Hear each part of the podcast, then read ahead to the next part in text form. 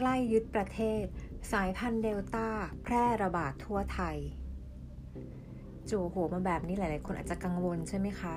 แต่ก็เป็นความจริงที่พวกเราต้องระมัดระวังสวัสดีค่ะกลับมาพบกันอีกครั้งแล้วนะคะกับ M E D Podcast กับพี่ปุ๋มเขมฤทัยค่ะสายพันธุ์เดลต้าเป็นสายพันธุ์โควิด สิบเก้า ที่น่ากลัวมากที่สุดในขณะนี้และกำลังแพร่ระบาดในประเทศไทยซึ่งเป็นสายพันธุ์ที่ระบาดได้เร็วขึ้นและรุนแรงขึ้นความหวาดกลัวของคนไทยเนี่ยมีมากขึ้นเรื่อยๆนะคะเมื่อสถานการณ์แพร่ระบาดของโควิดของไทยเริ่มเข้าขั้นวิกฤตไม่ว่าจะเป็นภาวะวัคซีนไม่เพียงพอเตียงตึงหลายโรงพยาบาลเนี่ยไม่มีเตียงรองรับผู้ป่วยโควิดและล่าสุดเนี่ยได้รับข้อมูลการศึกษาในเดือนที่ผ่านมาพบว่าอัตราส่วนสายพันธุ์เดลต้าหรือว่าสายพันธุ์อินเดียเนี่ยสูงขึ้นเร็วมากจนในขณะนี้ส่วนใหญ่แล้วเนี่ยร้อยละ เจ็ดสิบเปอร์เซ็นต์ ของผู้ป่วยเกิดจากการติดเชื้อสายพันธุ์เดลต้านะคะอีกทั้งในสายพันธุ์เดลต้าเนี่ยที่พบเดิมเนี่ยก็คือพบจากคนงานก่อสร้างซึ่งระบาดได้ง่ายและเร็วกว่าสายพันธุ์อัลฟาหรือว่าสายพันธุ์อังกฤษอยู่ประมาณ หนึ่งจุดสี่ เท่านะคะซึ่งเราพ้นพบความน่ากลัวของสายพันธุ์เดลต้าเนี่ยอย่างที่รู้กันว่านักวิจัยนักวิทยาศาสตร์แพทย์หรือว่าผู้เชี่ยวชาญทั่วโลกรวมถึงองค์กรระดับโลกนานาชาติและก็หน่วยงานในไทยเนี่ยก็ต่างพูดเป็นเสียงเดียวกันเลยว่าสายพันธุ์เดลต้าเนี่ยน่ากลัวมากที่สุดเมื่อเทียบกับสายพันธุ์อื่นๆแถมยังเป็นสายพันธุ์ที่สามารถกลายพันธุ์ได้อย่างต่อเนื่องนะคะเมื่อเร็วๆนี้เนี่ยองค์การอนามัยโลกหรือว่า ดับเบิลยู เอช โอ ก็เปิดเผยว่าเชื้อไวรัสโควิด สิบเก้า สายพันธุ์เดลต้าที่พบครั้งแรกในอินเดียเนี่ยได้แพร่กระจายไปยังประเทศต่างๆแล้วกว่า แปดสิบ ประเทศรวมถึงประเทศไทยของเราด้วยโดยยังพบว่าเชื้อไวรัสสายพันธุ์เดลต้าเนี่ยยังคงมีการกลายพันธุ์อย่างต่อเนื่องนะคะเป็นเดลต้าพลัส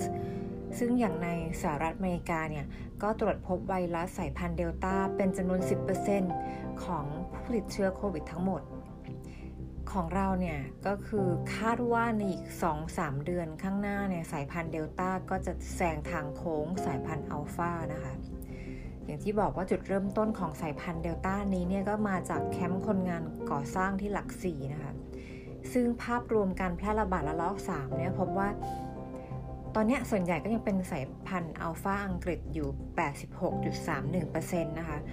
รองลงมาก็จะเป็นสายพันธุ์เดลต้าหรืออินเดียเนี่ย สิบสองจุดสามเปอร์เซ็นต์ ก็คือพบในประมาณสามสิบห้าจังหวัด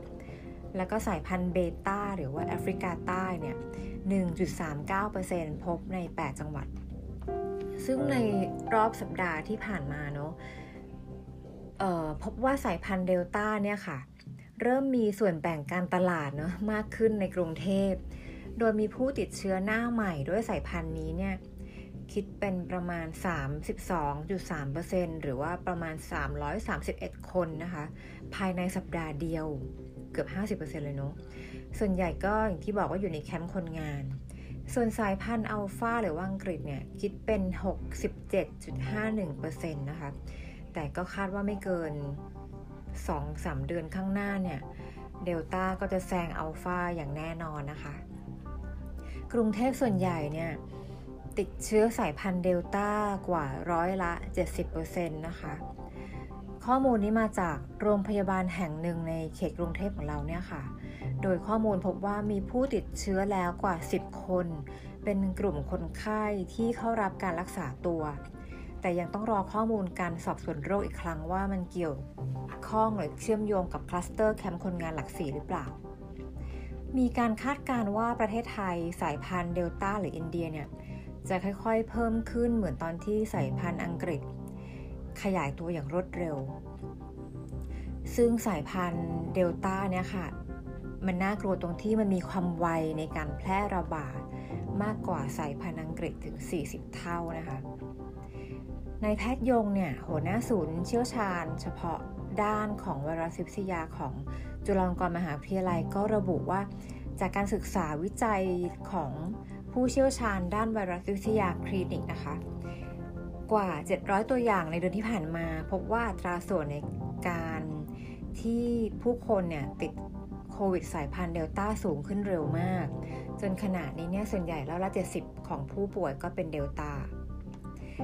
เดลต้าเนี่ยติดต่อได้ง่ายมากนะคะดังนั้นในบางครั้งเนี่ยเราก็ไม่รู้เลยว่าเรารับเชื้อมาจากที่ไหนแล้วก็การระบาดเนี่ยจะเพิ่มสูงขึ้นอีกมากซึ่งเมื่อเร็วๆนี้ค่ะเจ้าหน้าที่สาธารณสุขของประเทศออสเตรเลียนะคะได้ออกคำเตือนว่าสายพันธุ์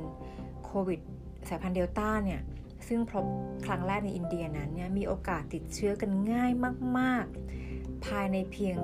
ห้าถึงสิบ วินาทีเท่านั้นใช่ค่ะฟังไม่ผิดนะคะติดเชื้อได้ง่ายมากๆภายใน ห้าถึงสิบ วินาทีโดยข้อมูลเนี่ยมาจากเคสหนึ่งที่ติดเชื้อโควิดสายพันธุ์เดลต้าแค่เดินผ่านคนแปลกหน้าที่ไม่ได้พูดคุยหรือไม่ได้ใกล้ชิดนะคะ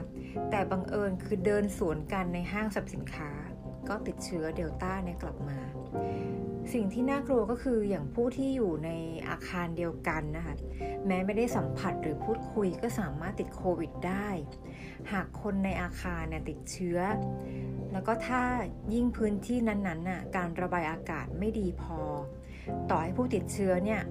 เข้ามาในพื้นที่เข้ามาในอาคารแล้วก็กลับออกไปแต่ไวรัสมันไม่ได้กลับออกไปด้วยนะคะมันยังอยู่มันยังลอยอยู่ในอากาศดังนั้นหากเราเดินผ่านบริเวณนั้นเนี่ยแล้วก็สูดอากาศที่มีเชื้อโควิดเข้าไปเนี่ยก็ติดเชื้อได้เลยแล้วคำถามต่อว่าเราวัคซีนที่เราฉีดกันไปแล้วเนี่ยเอาอยู่แค่ไหนจากการทดสอบเบื้องต้นเนี่ยค่ะวัคซีนประเภท เอ็ม อาร์ เอ็น เอ นะคะก็ยังมีประสิทธิภาพต่อสายพันธุ์ใหม่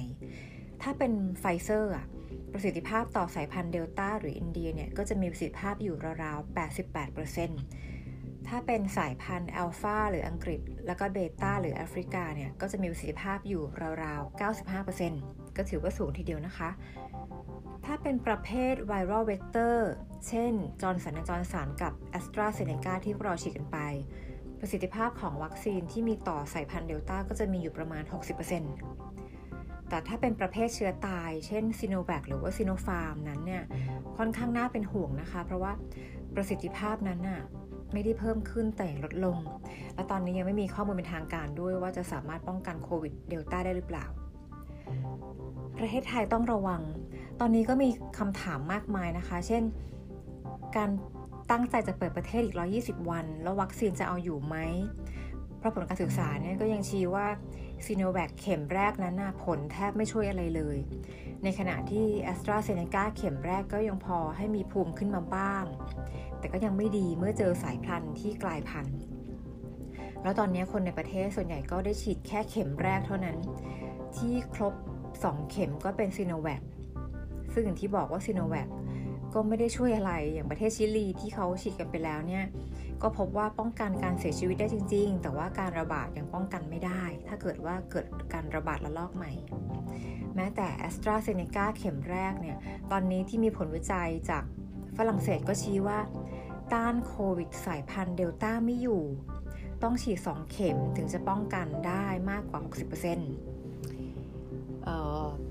อาจจะป้องกันการเสียชีวิตได้แต่ว่าป้องกันการติดเชื้อยังไม่ได้นะคะตอนนี้ก็อย่างไทยเราก็เริ่มมีคำสั่งให้ฉีดเข็มสองให้เร็วขึ้นแต่อย่างที่บอกว่าอย่างเข็มแรกก็ยังฉีดกันไม่ครบเลยส่วนวัคซีนทางเลือกก็ต้องรอต่อไปนะคะจะเป็น คิว โฟร์ ซึ่ง คิว โฟร์ ก็ไม่รู้ว่าจะเป็นตุลาหรือมกราทางด้านศูนย์ควบคุมป้องกันโรคของสหรัฐหรือว่า ซี ดี ซี นะคะระบุว่าวัคซีนจริงๆแล้วอาจจะไม่ได้มีประสิทธิภาพเต็มร้อยเสมอไปซึ่งเชื้อโรคโควิดถ้ามันกลายพันธุ์ไปเรื่อยๆเนี่ยอาจทำให้ผู้ได้รับวัคซีนแล้วโดยเฉพาะผู้ที่ได้รับไปแค่โดสเดียวเนี่ยอาจจะสามารถล้มป่วยจนเข้าโรงพยาบาลหรือว่าอาจเสียชีวิตได้แล้วอาการที่พบอ่ะหากติดโควิดสายพันธุ์เดลต้าจะเป็นยังไงอาการที่พบได้บ่อยนะคะในหมู่ผู้ติดเชื้อสายพันธุ์เดลต้าเนี่ยก็คือปวดศีรษะเจ็บคอน้ำมูกไหลซึ่งการติดเชื้อสายพันธุ์เดลต้าเนี่ยถ้าเป็นคนหนุ่มสาวอาจจะมีอาการเหมือนไข้หวัดรุนแรงนะคะซึ่งถึงแม้คนหนุ่มสาวเนี่ยมักจะไม่ล้มป่วยหนักแต่คนหนุ่มสาวนี่เองเนี่ยก็จะเป็นคนที่เป็นพาหะก็คือสามารถนำเชื้อไปแพร่ให้กับให้กับคนอื่นได้การดูแลป้องกันลดการระบาดเนี่ย จึงเป็นหน้าที่ของทุกคนนะคะในการปฏิบัติตัวอย่างเคร่งครัดมีระเบียบวินัยใส่หน้ากากอนามัยตลอดเวลาซึ่งหน้ากากผ้าตอนนี้ก็เอาไม่อยู่นะคะต้องเป็นหน้ากากที่เป็นหน้ากากอนามัยทางการแพทย์แล้วใส่สองชั้นก็ดีที่สุดล้างมือด้วยแอลกอฮอล์บ่อยๆรักษาระยะห่างลดจำนวนการรวมคนแล้วก็ต้องตระหนักเสมอว่าโอกาสที่เราจะติดเชื้อโรคเนี่ยมันมีตลอดเวลาถ้าไม่จำเป็นก็อยู่บ้านดีที่สุดค่ะก็ไม่รู้นะคะว่าพวกเราจะต้องใช้ชีวิตอยู่กับสถานการณ์แพร่ระบาดของโควิดแบบนี้ไปอีกนานแค่ไหนยังไงทุกคนก็ต้องระมัดระวังแล้วก็ดูแลตัวเองให้มากที่สุดเพื่อตัวเองแล้วก็เพื่อคนรอบข้างที่เรารักนะคะแล้วพบกันใหม่ในตอนหน้าค่ะ Happy Sunday Stay Safe Stay Home นะคะสวัสดีค่ะ